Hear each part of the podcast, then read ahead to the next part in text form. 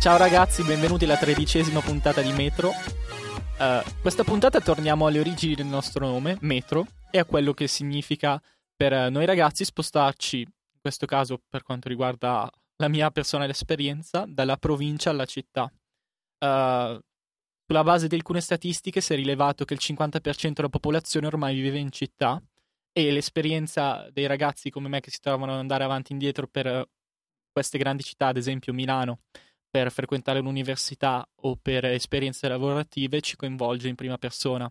Ad esempio Gianfranco si è spostato da Torino a Milano per, per lavoro, uh, vivendo in un ambiente magari particolarmente diverso da quello in cui si trovano, in cui sono cresciuti e vedendo esperienze o cose a cui non sono abituati.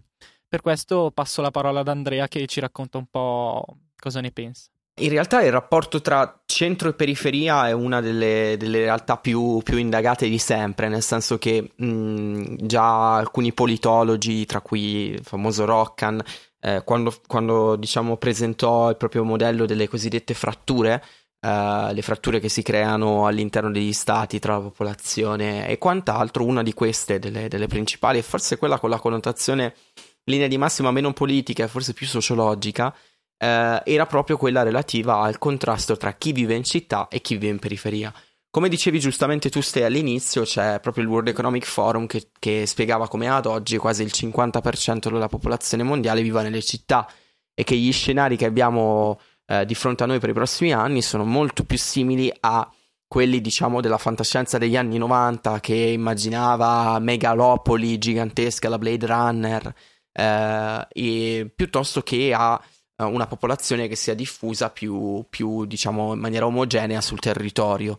Uh, questo è dovuto a tanti fattori, sicuramente il fatto di, del, della questione della, dell'aggregazione sia in termini di servizi che in termini culturali all'interno delle città aiuta.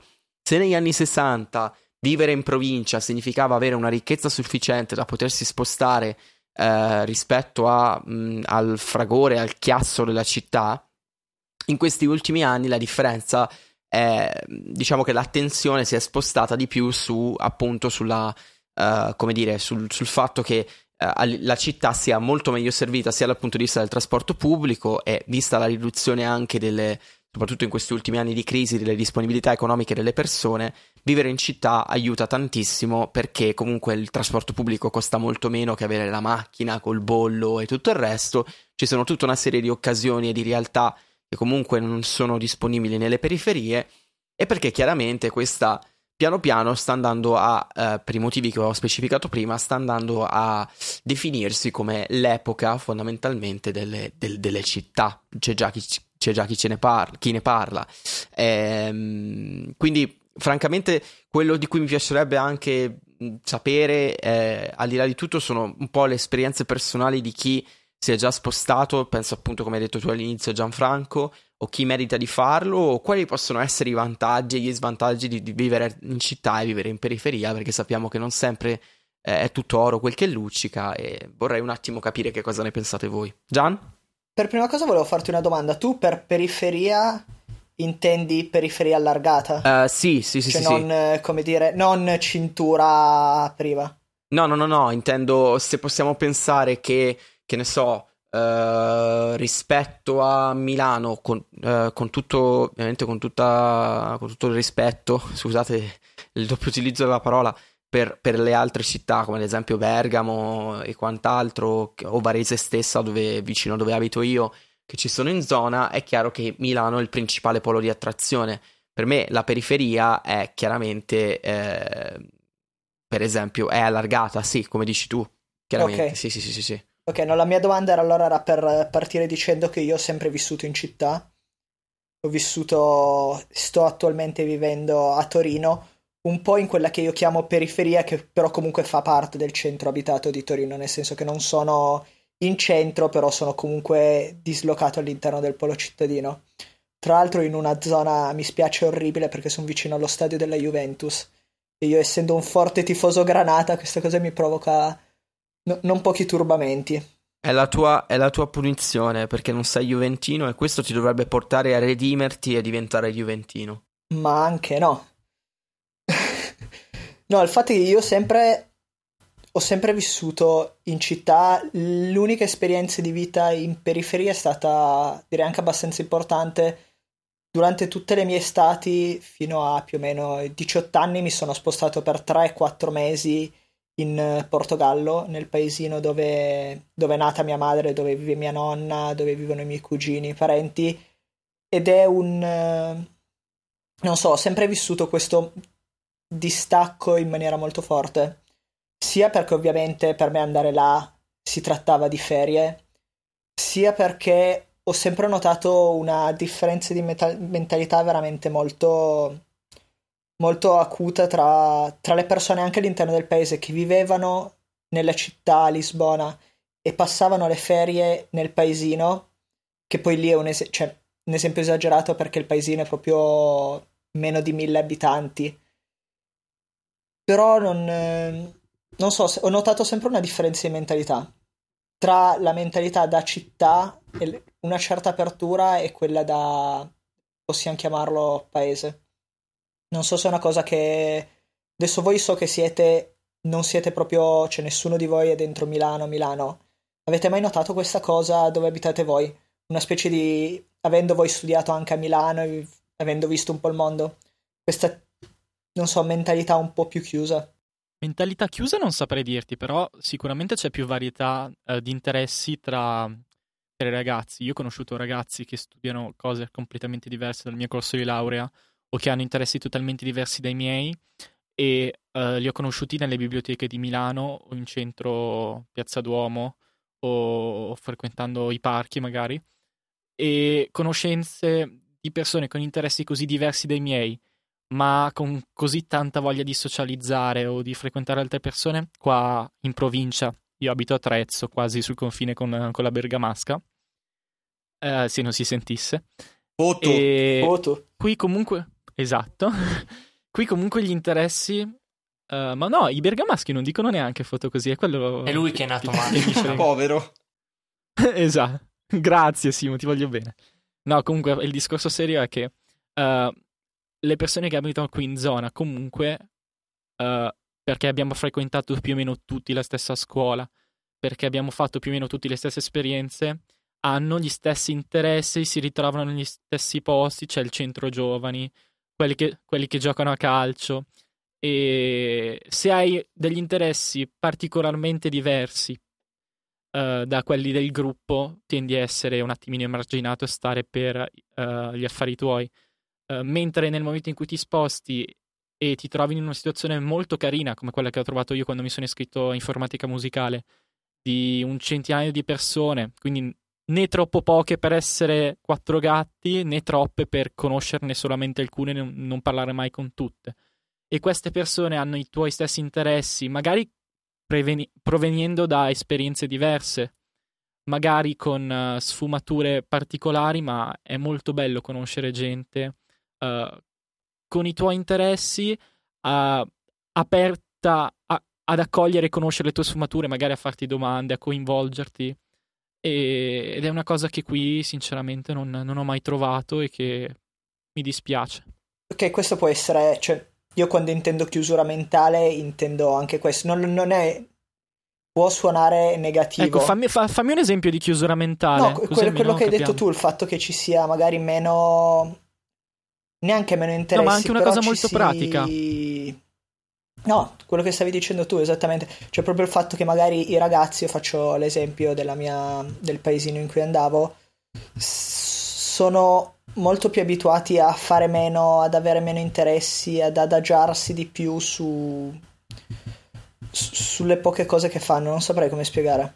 Su un modello? Sì, su magari dei modelli precostruiti c'è molta più omologazione ovviamente data dalla minor varietà di persone, però trovo, trovo questa cosa. È brutto da dire, ma qua eh, in zona, quando sei un ragazzino, penso che sia una cosa che succede un po' in tutta Italia, se non ti piace il calcio, se non giochi a calcio, se all'intervallo non giochi con la pallina di carta con lo scotch insieme agli altri, è quasi selezione naturale il fatto che vieni messo al margine della classe.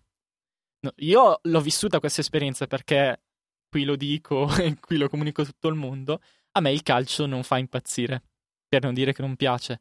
ma vi assicuro che è stata mia esperienza personale, esperien- è un'esperienza che vedo tutti i giorni dai ragazzini.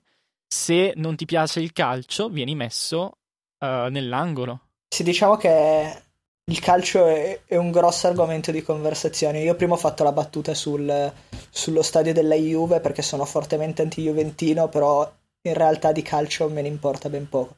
Cioè non so quando vince il toro, quando perde il toro e questa cosa anche solo quando conosci gente nuova e non so, trovo che sia molto facile parlare di calcio tra, soprattutto tra ragazzi. È uno di quegli argomenti che legano un po' tutti. E molte volte è un discorso da cui mi trovo completamente. cioè non ne so niente. Non come Andre che naviga benissimo anche l'argomento calcio, mi sa. Non so perché no, no, questa... no, io, io, io, sono un po' come te, ti dico la verità. Cioè, sono, sono stato per un periodo, con, quando ero più piccolino, con mio fratello, diciamo che vivevamo molto anche forte, seguivo tutte le partite, guardavo le partite. Poi in realtà non sono mai stato capace di giocare, cioè penso di essere l'unico maschio italiano che non è capace di tirare due calci al pallone. Siamo in due. faccio io outing. Allora siamo in due, ok? No, ma veramente totalmente incapace. Infatti i miei amici hanno addirittura rinunciato a, chiama- a chiamarmi per il... per il, per il classico calcetto del, del della domenica. Sera. Esatto, sì, sì, sì. Hanno... Eh, avete, avete, presente le selezioni quando da bambini si mettono tutti in fila tu con me, tu con l'altro, così. Io ero no, sempre l'ultimo. St- Se- sì, sì, sì, è la palla, la palla, al piede sì. da decidere a chi dare, no? Quello che sa che sicuramente non serve a niente indebolisce la squadra. Vabbè, Andrea, abbiamo capito, facciamo... E, que- e, quello che mi prendeva mi metteva in sì. porta, dicendo tanto ci sono i difensori facciamo forti. Facciamo il calcetto quindi... di Easy Apple e mettiamo te da una parte e Stefano dall'altra in porta. Esatto, così siamo a posto. Ma non sarebbe proprio. una cattiva idea comunque. che tristezza, ragazzi. Anzi, lanciamo la, la, la proposta aperto il calcetto, il calcetto di, di Apple, la, la, domenica dopo sì, la sì. pizzata. Ma senti, Ste... Dimmi, dimmi. Eh, scusami, non Ste, Simo, uh, tu invece come, come, la vivi? Cioè, tu vivi ancora più, se non sbaglio, ancora più imboscato di me, in, in senso letterale. Quindi, co- come la vivi tu un po' il rapporto col, con la città, oppure comunque il tuo, il tuo aver vissuto quasi sempre ai margini dell'impero, come si suol dire? Sì, allora diciamo che eh, vi porto un attimo al mio esempio e poi eh, allargando un pochino, visto che ultimamente sto avendo esperienza diretta anche di paesi diciamo davvero ancora più, eh, più lontani dalla società, come, come, di solito prendo in giro la mia ragazza perché lei abita eh, vicino ai laghi, quindi vicino a Luino, Laveno, così, e i paesi sono sempre più piccoli, sempre più delle eh, delle realtà minuscole e quindi comunque avendo questa esperienza posso anche eh, ampliare il discorso. Uh, dove vivo io in realtà non è poi così mm, lontano dalla città perché comunque Varese è molto vicina, uh, 15 km, quindi non è distantissima. Varese è nota metropoli. sì, diciamo è vero, uh, è più una città minore rispetto, quindi più simile a un paese che a una, a una città in realtà. Eh, mentre per Milano sì, sono una sessantina di chilometri, quindi è, già più lontano. Eh, rivivo un po' quello che diceva Stefano eh, riguardo al paese, che comunque, o anche Gianfranco, che il paese è più, più chiuso rispetto alla città.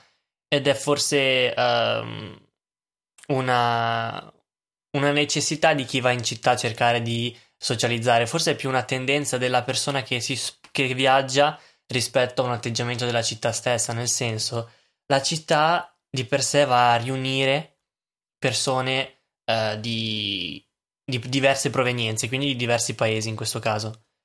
Eh, e qui chi si sposta non conosce nessun altro e quindi deve cercare lui stesso di um, fare conoscenza per non essere, diciamo, escluso dal gruppo o comunque per, uh, per non dover fare tutto da solo. Mentre eh, in un paese comunque si hanno già le proprie conoscenze, vuoi perché hai parenti e le famiglie magari o comunque la scuola f- ha formato già fin, da, fin, dalla prima infanzia le amicizie, quindi non ha questa necessità e quindi non, non, deve per forza fare amicizia, può già avere, basarsi su delle basi che hanno già.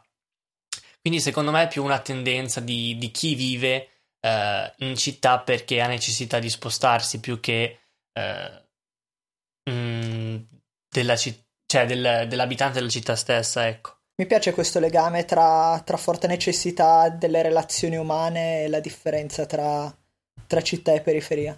Sì, secondo me anche estremizzandolo molto e forse dicendo un po' una, un azzardo, ecco, possiamo estendere il concetto di uh, città-paese a internazionale-nazionale.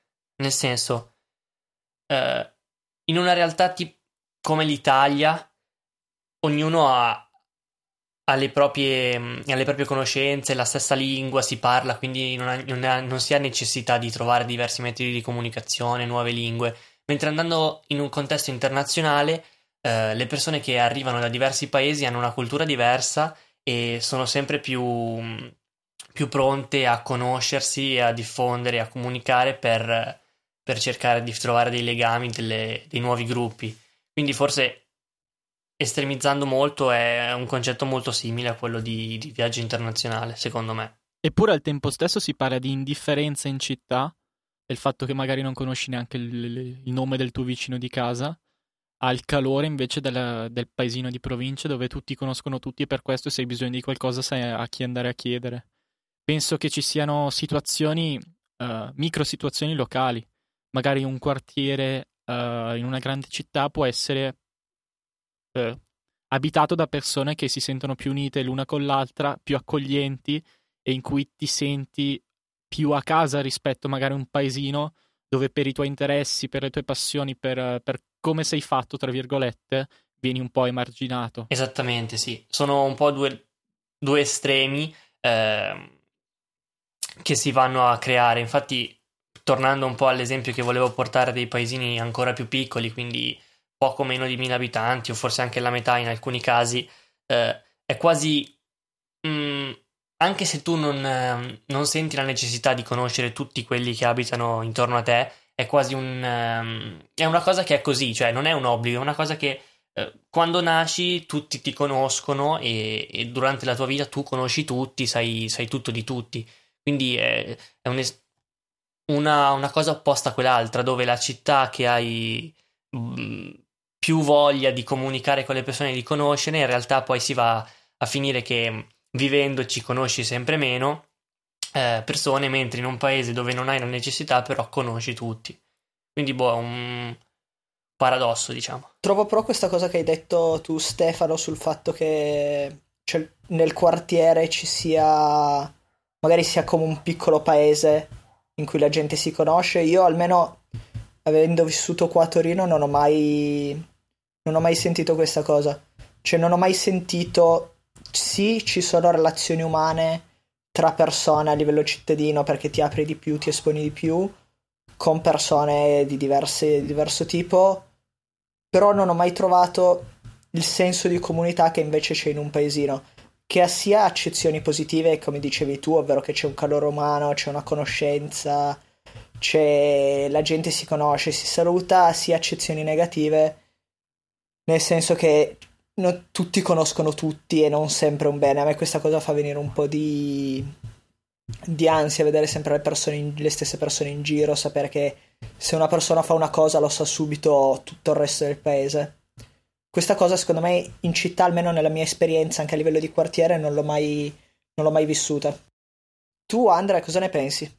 Ma io ho un rapporto un po' eh, contraddittorio con entrambi i mondi, nel senso che ne vedo forse complesso nel senso che ne vedo sia, vedo sia i pregi da una parte che i difetti dall'altra e spesso sia, sono tanto forti i pregi quanto sono forti i difetti.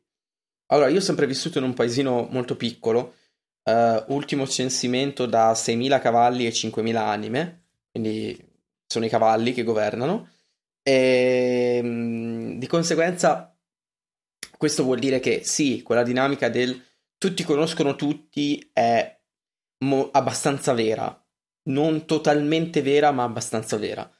Eh, il, il, vantaggio di vivere in una zona di provincia profonda, eh, in mezzo ai boschi, e però allo stesso tempo collegata, eh, non tanto collegata, ma comunque vicina a uno snodo, cioè un aeroporto internazionale, eh, ma veramente vicina, comunque garantisce delle, delle, delle, dei vantaggi di tipo infrastrutturale che in altri posti non si hanno.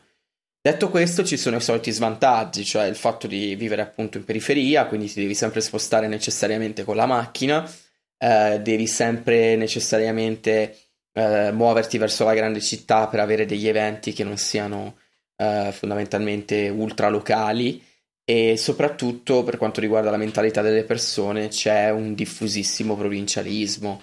Eh, voi, voi, sapete che io ho questa battaglia, battaglia in corso fortissima col provincialismo, per cui dico sempre, viviamo in un'epoca in cui meno di 24 ore puoi essere dall'altra parte del pianeta e il tuo motto è il tuo orizzonte è Castellanza, cioè o Busto Arsizio. Busto Arsizio. Lo so, lo so che l'ho già detta altre volte questa cosa, però è utile, è utile ribadirla anche per chi magari ci ascolta per la prima volta. Beh, mi trovi e... d'accordo. E quello della città invece ha, ha, alcuni vantaggi e alcuni svantaggi. Ma i vantaggi sono evidenti. Uh, vivere all'interno di una metropoli ti permette ogni giorno di poter incontrare persone nuove Secondo, vivere in una metropoli ti permette di avere a che fare con gli influencer più, più forti di quella città se sai come muoverti. Quindi puoi conoscere delle persone che magari ti possono far avere accesso a delle occasioni che normalmente non, non potresti. E ci tengo a sottolineare, non c'è nulla di male perché in tutto il mondo è così. Uh, non sto facendo un, un'apologia delle, delle, raccomandazioni perché non è di questo di cui parlo, ma il fatto che per esempio a un evento cocktail di che ne so, di, di networking, uh, uno va lì e incontra un designer e lui è un, uno con, con, idea, um, con un'idea per una startup, uh, che ne so, nel settore del food, eh, lo dico a caso, eh, si potrebbero incontrare, da lì in poi potrebbe nascere appunto un'intesa e eventualmente un progetto. Questa cosa è molto più facile che accada in città piuttosto che fuori. E l'altro e ultimo vantaggio è la questione dei servizi pubblici, quindi la possibilità di potersi muovere all'interno della città anche di notte e avere sempre comunque il modo di riuscire a tornare, che sia magari con l'autobus notturno, penso a Roma per non parlare sempre di Milano. Eh, certo, ci mette una vita ad arrivare a casa, ci metti un'ora, ma quantomeno ci arrivi. In provincia, se non hai la macchina e non hai nessuno che ti porta, lì sei e lì rimani, perché a meno che non ti fai chilometri a piedi, o la vedo dura. E gli svantaggi anche in questo caso sono evidenti, quindi vivere in un ambiente urbano vuol dire che l'affitto o l'acquisto di una casa costa un capitale, eh, anche del, del, della casa più piccola. Eh, l'inquinamento è molto più forte e soprattutto c'è anche il discorso della densità di popolazione, quindi tu sai che magari vivi, se in periferia puoi vivere in una casa vera e propria, eh, in una villa isolata, magari anche col giardino, eccetera, eccetera fare una cosa del genere a Roma, ripeto, eh, è molto più complicato a meno che tu non viva in un quartiere, che ne so, come l'Eur o, o, altre zone dove è più semplice. Con questo non sto dicendo che nelle città vivono tutti nei condomini o in appartamenti condivisi, anzi, però è chiaro che è molto più fattibile eh, a livello economico piuttosto che, che da altre parti e, c- e c'è molta più gente. Le periferie piano piano si stanno si stanno svuotando perché la gente sta ritornando verso le città perché banalmente già soltanto togliersi il costo della macchina e se ne parla tanto del fatto leggo sempre più fior di articoli sui millennials americani che appunto i giovani nati, nel, nati negli anni 90 e cresciuti, cresciuti nei, primi, nei primi anni 2000 come noi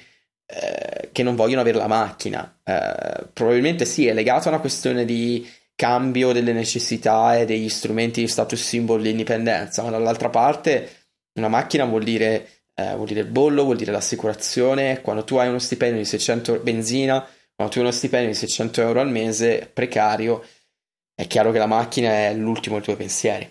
Io volevo riallacciarmi un secondo a quello che dicevi tu, eh, e in particolare su due cose. Intanto, che appunto ehm, questo passaggio dalla provincia alla città, dalla periferia alla città, eh, di cui stiamo appunto discutendo adesso, è dovuto leggevo su, su diversi articoli proprio al fatto che eh, spostarsi dalla periferia alla città impie- si ri- richieda diverso tempo e soprattutto un costo piuttosto elevato, eh, più elevato addirittura di vivere nella città stessa.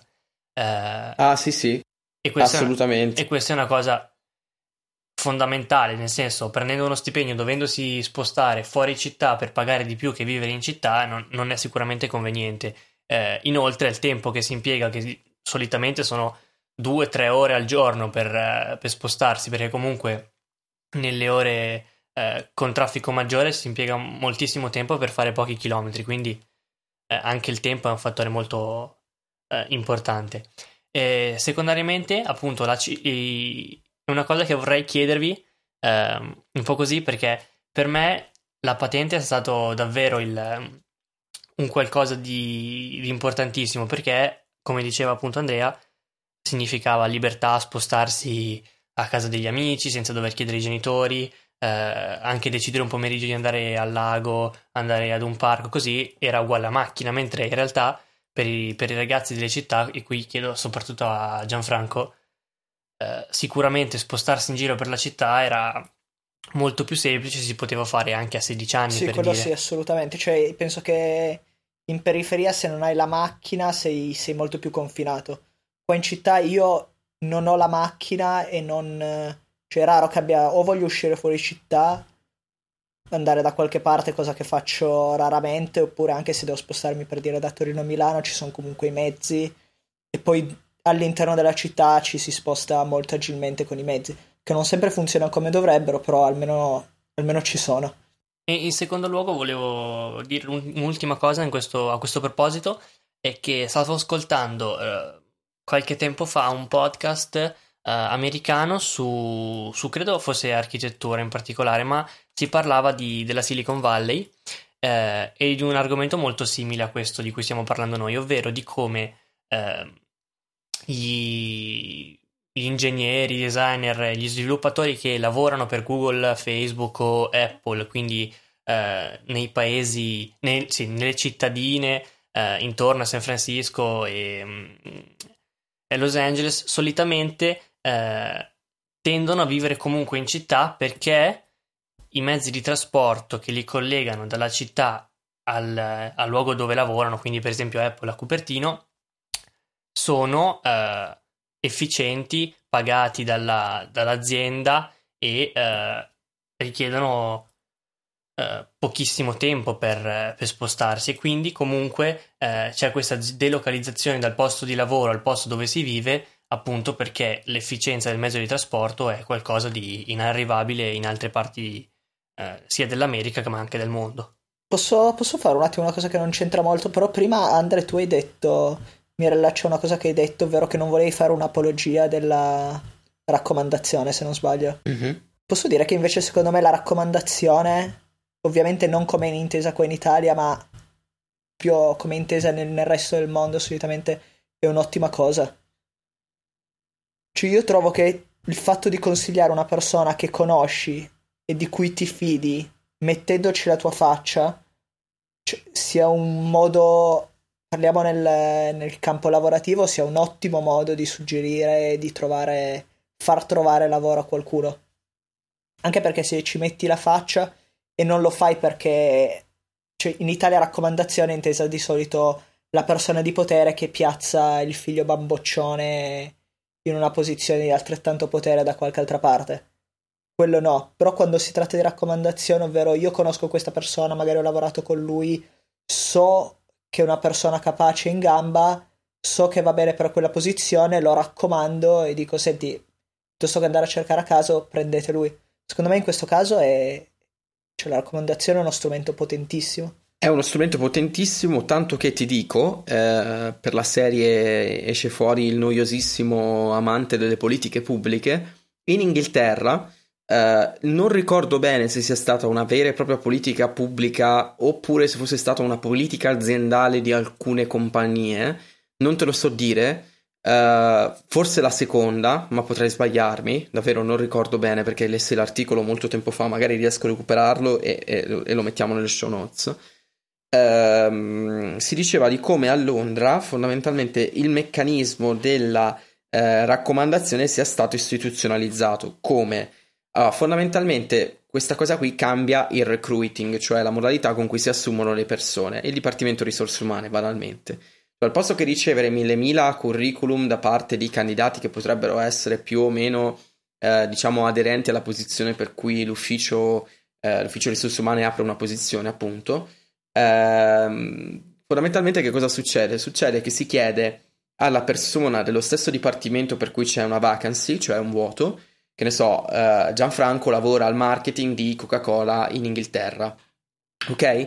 Cosa succede? Che il marketing Coca-Cola ha bisogno di un'altra persona che sia uh, esperta di, di, musica perché devono fare qualcosa relativo a comunicazione e marketing musicale. E allora che cosa dice? va direttamente dal Dipartimento Risorse Umane e dice guardate io conosco Stefano che è molto molto dotato, ha una laurea eh, particolare in, eh, in, molto dotato dal punto di vista musicale ed informatico chiaramente eh, e quindi eh, ti, ti suggerisco questa persona. Quindi che cosa succede? Questa persona va ovviamente ad un colloquio, ma generalmente viene presa per un periodo.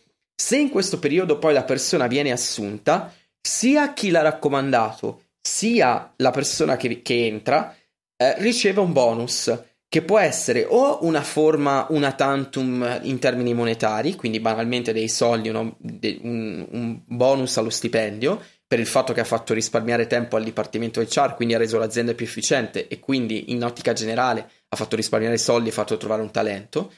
E dall'altra parte, perché e, da, oppure, per esempio, eh, dei bonus ferie, quindi dei giorni di ferie pagati in più.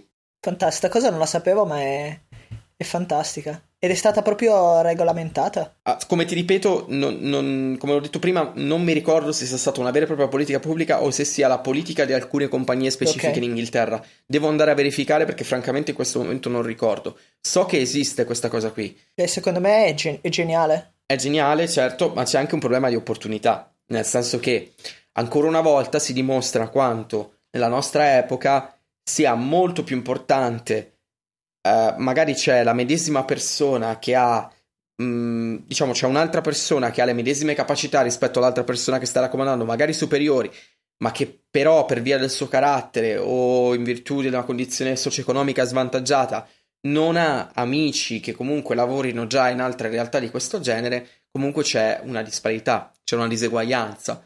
E quindi in quel caso è chiaro che è uno strumento che può essere sussidiario quindi messo complement- in maniera complementare rispetto al processo di assunzione normale, ma che non può soppiantarlo completamente. Penso che alle compagnie farebbe parecchio comodo, eh, però sarebbe, sarebbe, molto più ingiusto nei confronti di chi comunque non ha la possibilità di avere, di avere accesso a, a, grandi contatti o non ha amici che lavorano in posti, in posti fighi e quant'altro. C'è una cosa molto bella, Andrea, in quello che ci hai appena raccontato, che è la parola opportunità. Se eh, tu sei un ragazzo eh, brillante, dotato con un sacco di interessi, eh, appena uscito dall'università e vorresti trovare un posto di lavoro e adocchi il posto di lavoro della tua vita e guarda caso conosci una persona importante che è disposto a ehm, presentare referenze per te. Sì. Che suona meglio di raccomandare. Sì.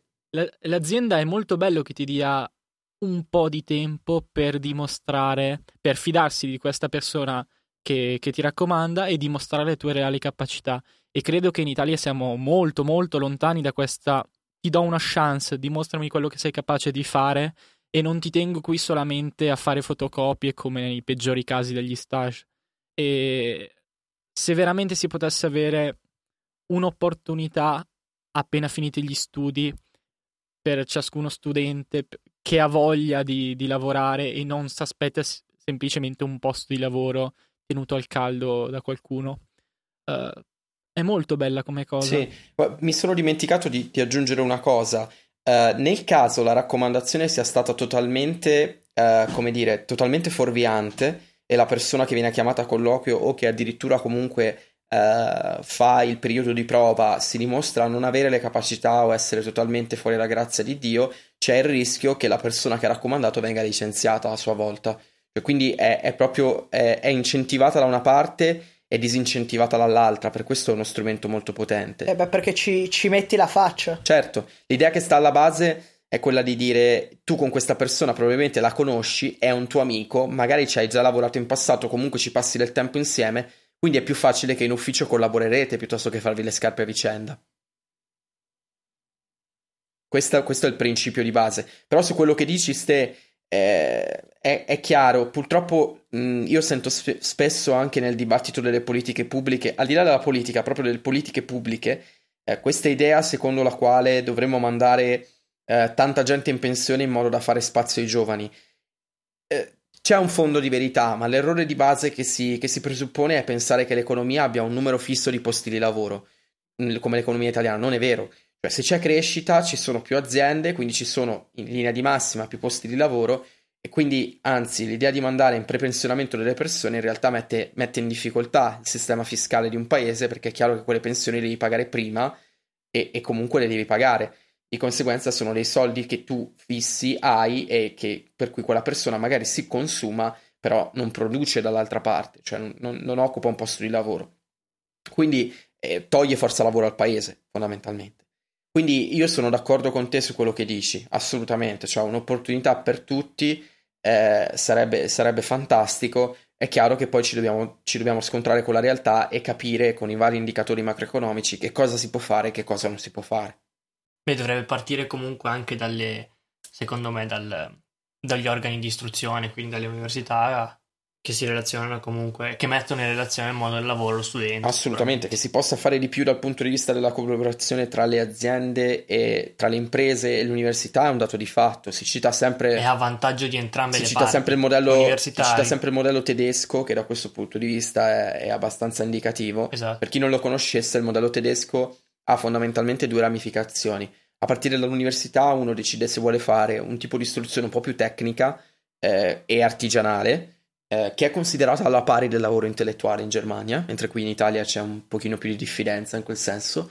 E dall'altra parte eh, ci sono, diciamo, i percorsi universitari. Gli stessi percorsi universitari, però, eh, sono, diciamo, molto più professionalizzanti, quindi hanno una componente di case study ehm, forte su cose, magari, su, per esempio, in economia si fanno dei progetti eh, studiando casi reali di imprese eh, Oppure, per esempio, in politiche pubbliche, scienze politiche e scienze del governo, magari si studiano dei casi antitrust quando uno fa gli esami di diritto veri e propri.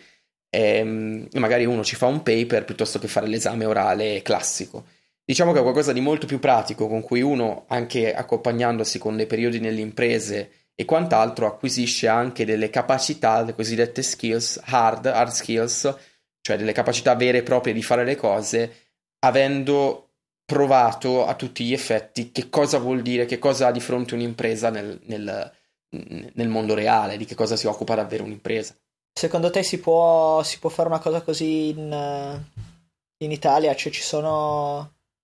ci si sta muovendo in quella direzione o si parla parla ma non, non si va verso quello? Secondo me, come diceva il buon Andrea Mitrani l'altra volta, come dicevamo insieme io e lui, c'è un movimento maggiore da parte delle università private che testano di più questo genere di cose. Però ancora un cambio di paradigma totale non c'è stato. Io credo che soprattutto per quanto riguarda il recupero del nostro settore manifatturiero, ricordo che le realtà imprenditoriali in Italia, le PMI, sono se non sbaglio il 99,8% del nostro tessuto imprenditoriale e tra l'altro noi facciamo, diciamo che abbiamo l'intera l'intera filiera, penso soltanto al tessile o al, o al, met- o al metallurgico, al metalmeccanico e al siderurgico, anche se in maniera un po' più limitata perché abbiamo meno materie prime da quel punto di vista dobbiamo importarle. Però abbiamo la, l'intera filiera dell'elaborazione dei prodotti. E se per esempio ci fosse un maggiore investimento dal punto di vista delle capacità artigianali, quando noi guardiamo i cosiddetti makers in America o guardiamo le cose che fa 12 South tipo il, il, portato, il porta Mac di legno, quelle non sono altro che i nostri artigiani italiani uguali e probabilmente gli artigiani italiani saprebbero fare le cose, mi azzardo a dire questa cosa, magari anche meglio, di, quali- di maggior qualità. Eh, è chiaro che dare una nuova dignità a quel tipo di settore e integrarla all'interno, per esempio, anche dell'educazione tecnica senza eh, demonizzarla e quant'altro, o anche nei percorsi universitari, è sicuramente la strada giusta. Che si stia facendo eh, dipende quanta fiducia si ha nella politica di oggi. Eh, c'è chi ne ha poca, c'è chi ne ha tanta, c'è chi crede in certi personaggi e chi non ci crede. Queste sono opinioni personali. Ti ringrazio della risposta molto, molto esaustiva come sempre. Direi che possiamo salutare i nostri carissimi ascoltatori se siete d'accordo per non tirarla troppo per le lunghe. Direi che di materiale di riflessione ce n'è a sufficienza. È stato una, un episodio molto denso. Assolutamente sì. Buona Pasqua a tutti per quando andrai onda questo episodio o altrimenti... No, a- andrà dopo, quindi spe- speriamo abbiate passato una buona Pasqua a questo punto. Esatto. E no, non, vi sentite in colpa, non vi sentite in colpa per i due chili extra che avete messo, perché tanto lo sapevate già prima, quindi mettetevi il cuore in pace. ecco un piccolo annuncio, noi non andremo in onda uh, la settimana il 29 successiva, il 29, ma ci troverete dalla settimana successiva. Probabilmente con una piccola novità. O comunque una sorpresa, ecco, diciamo. Speriamo di sì. Speriamo, dai. Uh, ancora a tutti tanti saluti e buona serata. Ciao a tutti. Ciao, ciao. ragazzi. Ciao a tutti, ciao ciao.